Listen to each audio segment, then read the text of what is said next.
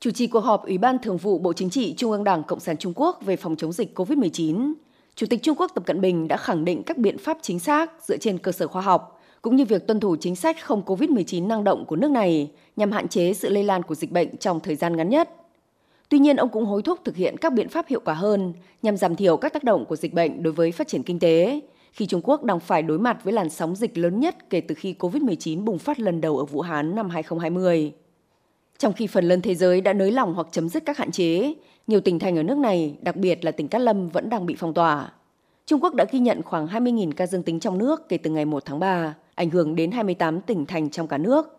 Sáng nay 18 tháng 3, nước này lại báo cáo thêm hơn 4.100 trường hợp dương tính trong nước. Ông Tập Cận Bình yêu cầu nâng cao trình độ phòng chống dịch khoa học và chính xác, liên tục tối ưu hóa các biện pháp phòng chống, tăng cường đột phá trong nghiên cứu khoa học phát triển vaccine, xét nghiệm nhanh và thuốc điều trị để khiến công tác phòng chống dịch có mục tiêu hơn. Ông nhấn mạnh cần kết hợp giữa phòng chống dịch và phát triển kinh tế xã hội, thực hiện các biện pháp hữu hiệu hơn để đạt được hiệu quả tối đa trong công tác phòng chống dịch với chi phí tối thiểu và giảm tối đa các tác động của dịch bệnh đến phát triển kinh tế xã hội.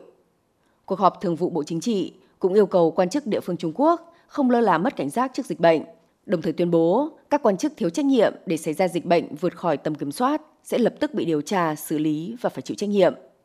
Hơn 60 quan chức địa phương ở các tỉnh như Cát Lâm, Quảng Đông và Sơn Đông đã bị trừng phạt trong đợt bùng phát dịch lần này vì xử lý kém hiệu quả.